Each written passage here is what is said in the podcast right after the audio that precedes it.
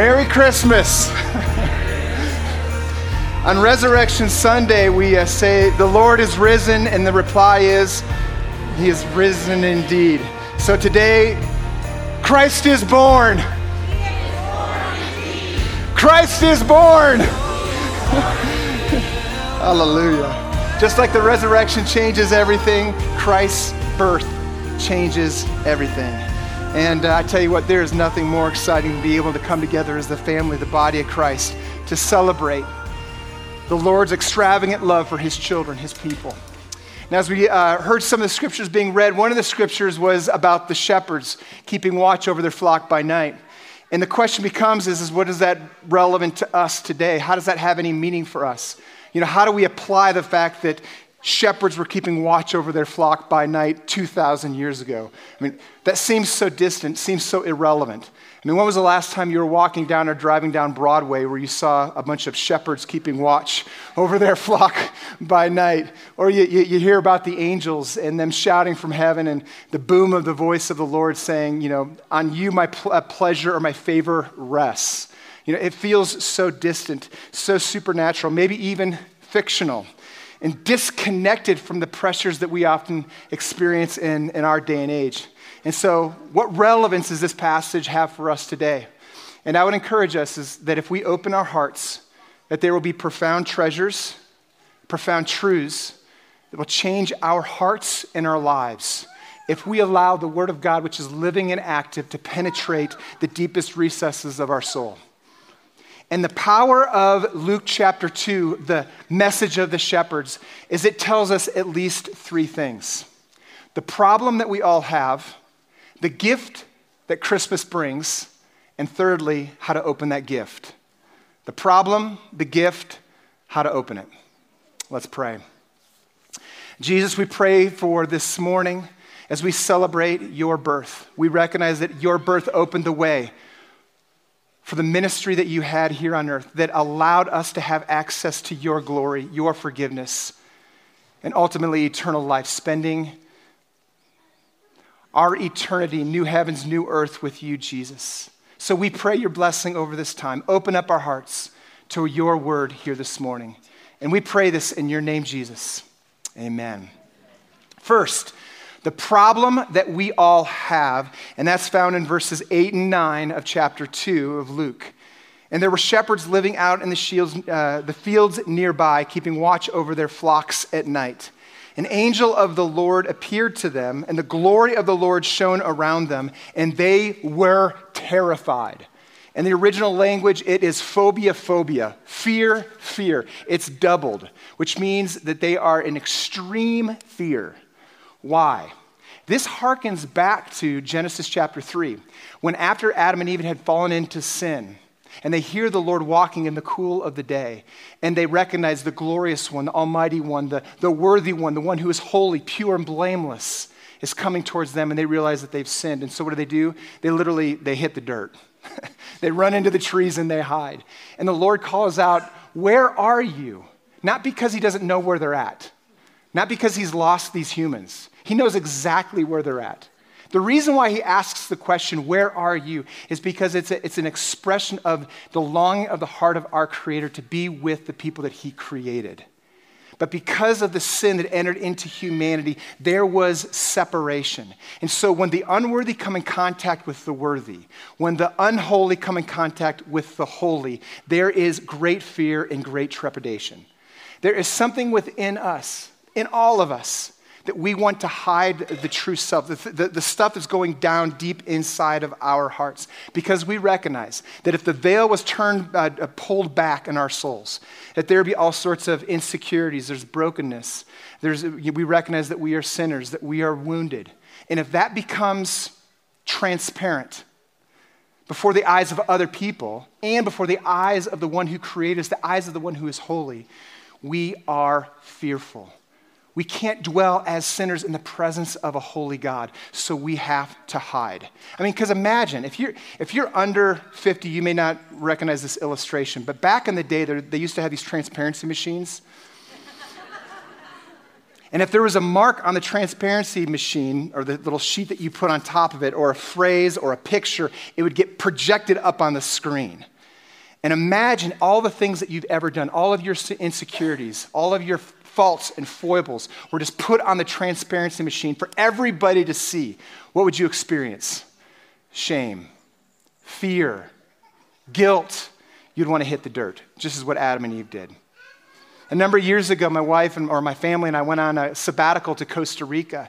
And it was an incredible trip. And, and during that time, uh, th- there was a bunch of pictures taken. And unbeknownst to me, my wife had taken one of those pictures of all of us on the beach in our swimming suits. And she had taken that picture to be our Christmas card. She printed out about, I don't know, a thousand of them. I open up the box to see what our Christmas card is going to look like. And to my horror, to my trepidation and fear, there I am in my bathing suit. Now, it's okay if that picture goes into a photo album that only the family or close friends see. But I know that that Christmas card is going out to you. so, so, what do we do? We, we made, like, I don't know, a thousand little shirts. and we pasted them over me. Why? I'm insecure. I want to hide. Those are fig leaves, you know. And if we are honest with ourselves, that's exactly what we do. We want to cover up what's going on inside of us by projecting out into the world something different than who we are really inside. But when we come in contact with the Holy One, the glorious One, there's shame. We want to hide. We want to hit the dirt. Now, that's fear, fear, but we also experience other kinds of fear. We experience the kind of fear that when we, we're built to remember the past and then project that into the future. And there's a kind of a fear that takes place there. We remember the, the, the, maybe the past two Christmases, and maybe those past two Christmases weren't so great.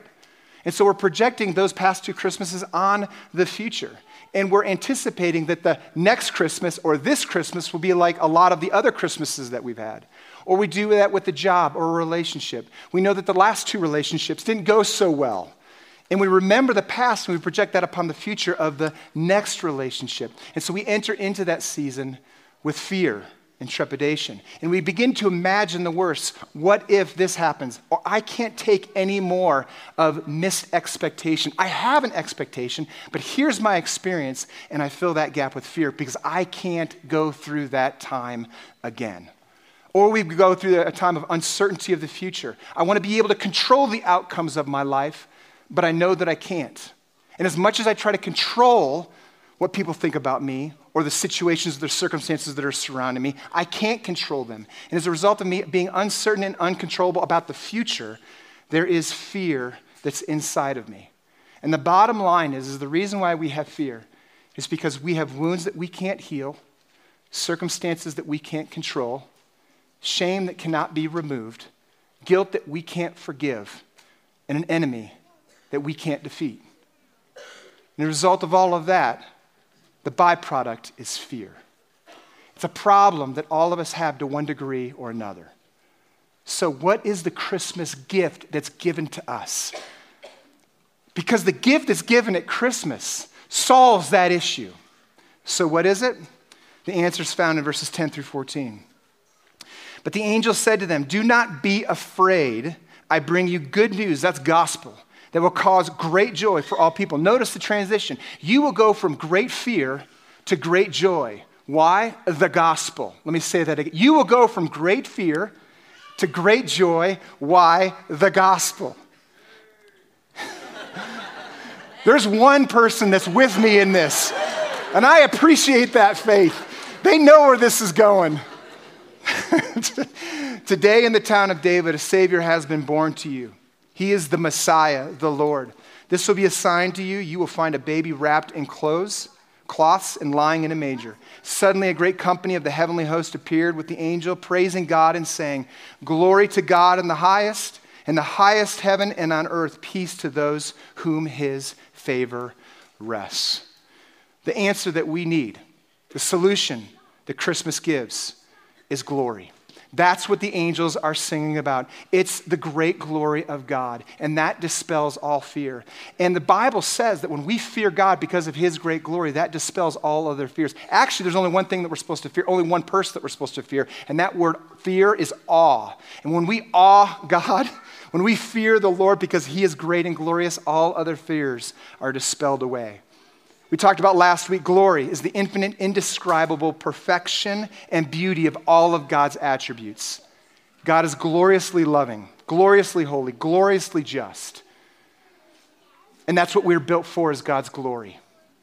John, Jonathan Edwards says, God is arrayed with an infinite brightness, a brightness that doesn't create pain as the light of the sun pains the eyes to behold it, but rather fills with excess of joy and delight the soul. That's what the glory of God does.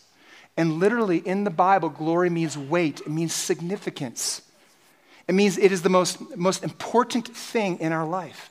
So the question becomes is, is how is glorifying God, giving glory to God, the antidote or the solution to fear? Because what we oftentimes do is put ourselves at the center, and we've heard this before. We put ourselves at the center of our world. And when we do that, we'll always have fear because we're trying to control the circumstances of our life and hold it all together because we're the center. But if God has the greatest mass, the greatest glory, the greatest weight, the greatest significance, and we orbit around Him, then we trust Him to hold the details of our life together. It's like, and, again, we've heard this before, it's like the sun and the earth. There was a time where people thought the earth was at the center of our solar system, and the calculations never made sense because the wrong thing was at the center. But as soon as Copernicus came along and he says, You got the wrong thing in the middle, you got to take the earth out, you got to put back in the sun. And why is the sun at the middle? Because it has 333,000 times greater mass than the earth, greater weight than the earth greater significance. It has the ability, and only in our solar system, solar system does it have the ability to hold it all together. And when the right thing is at the center, everything orbits around it. So when we ascribe ultimate worth, glory to the one whose ultimately glory is, that is the antidote to our fears. We fear him, it dispels and diminishes and dissolves all other fears. But notice this passage. That as great as that is, is not even the greatest glory. Because it's one thing to have the greatest glory out there, it's quite another thing to have the greatest glory in here. Because if that's, if that's all we have, the glory of God is inaccessible. The, the, the, love of God is inaccessible. The holiness of God is inaccessible. It's just out there. So the greatest glory is not just the heavens declare the glory of God, the skies proclaim the work of his hands, the glory out there, but the greatest glory is actually the glory come close. Look at verse 12. This will be a sign to you. You will find a baby wrapped in clothes, claws and lying in a manger. God himself has come among us, and he's the gl- greatest glory of all. Without the incarnation, we would not have his forgiveness. Without the incarnation, there is no Good Friday. Without the incarnation, there is no resurrection. Without the incarnation, there is no ascension, which means without the incarnation, all of the attributes and all the promises of God are no longer accessible to us. But with the incarnation, it changes everything. Because in the incarnation, we have become united to him. And that is the greatest glory of all. Some of you guys will be watching football later on today. And some of you guys know the liturgy of when somebody scores a touchdown. Sometimes they jump into the crowd. Now, as a fan, you can't run onto the field. You weren't built for that. And it's also weird if another fan jumps in your lap. However, what's a great glory that when somebody who's on the field scores a touchdown, and they jump into the stands. The, the glory has come into your lap. Now, that's a, as good as I got in terms of an illustration for the incarnation. but that's the power of the incarnation. The incarnation means that God has come into your lap. No other person can come into your lap. That's weird. And you can't, and you can't go down onto the field. But God has come down and done for you what you cannot do for yourself and has opened the gates of heaven to allow you to experience His love, forgiveness, His truth, and His glory. C.S. Lewis says, We do not merely want to see beauty, We want something else which can hardly be put into words to be united with the beauty we see, to pass into it, to receive it into ourselves, to bathe in it, to become part of it. That's the greatest glory of all.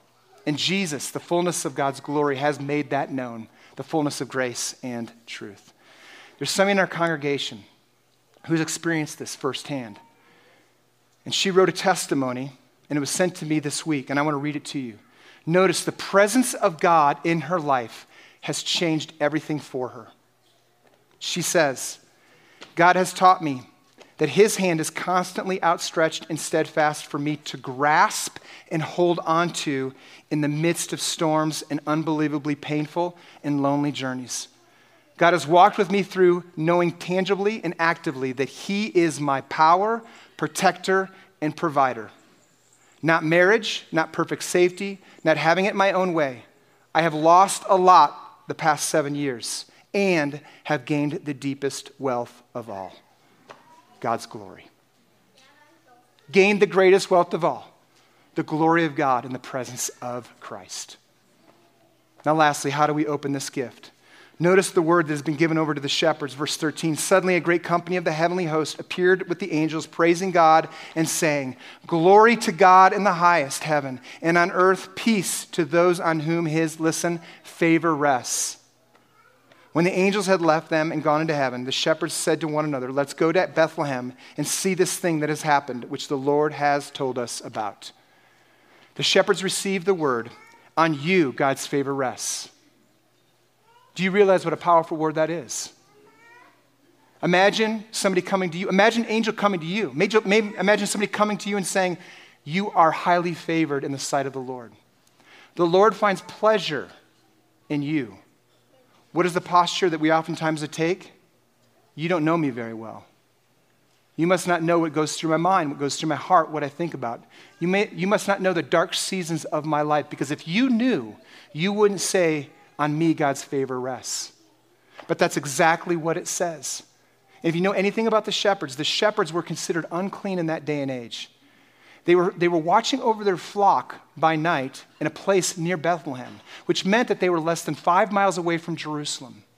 And the flock that they were caring for, the sheep and the lambs, were in preparation for the temple sacrifice. In other words, the lambs that they were caring for were considered clean but the shepherds were not. The lambs were considered worthy, but the shepherds were not. And every day the shepherds looked at their sheep, it was a continual reminder that they were not worthy, that they were not accepted or acceptable. But the angels come to them and said, You are highly favored. And then what do the shepherds do? They rush to Bethlehem. They fall on their knees. They worship the King of Kings and the Lord of Lords and they receive Christ as Savior. So, how do we open this gift? We fall on our knees and we humbly receive this grace. The way that we open up the gift of Christmas is we fall on our knees and we humbly receive the grace that God has given us. Receive His mercy, receive His grace, receive His love, receive His power. We are not worthy in and of ourselves. But what Christmas says is, is that is made available to us His power, His acceptance, His forgiveness, His glory, His love is being poured out upon us even now. And the way that we receive that gift is to fall on our knees and humbly receive God's grace, the God's grace that is available to us today. Now, you might be here and you might have never accepted Jesus Christ as your Lord and Savior. This is the day that the Lord is inviting you to come home. Or maybe you've been a Christian here for like 80 years, and the invitation for you, for me, for us is the same. On this Christmas Eve day, receive receive all that God has for you, receive his grace by falling on your knees and in a posture of humility. Receive Christ our Savior as Lord for you. Acknowledge him, worship him in all of his glory it will dispel fear, sadness, and sin. And it will call us to be new creations in Christ Jesus. The old is gone, the new has come. Let us pray.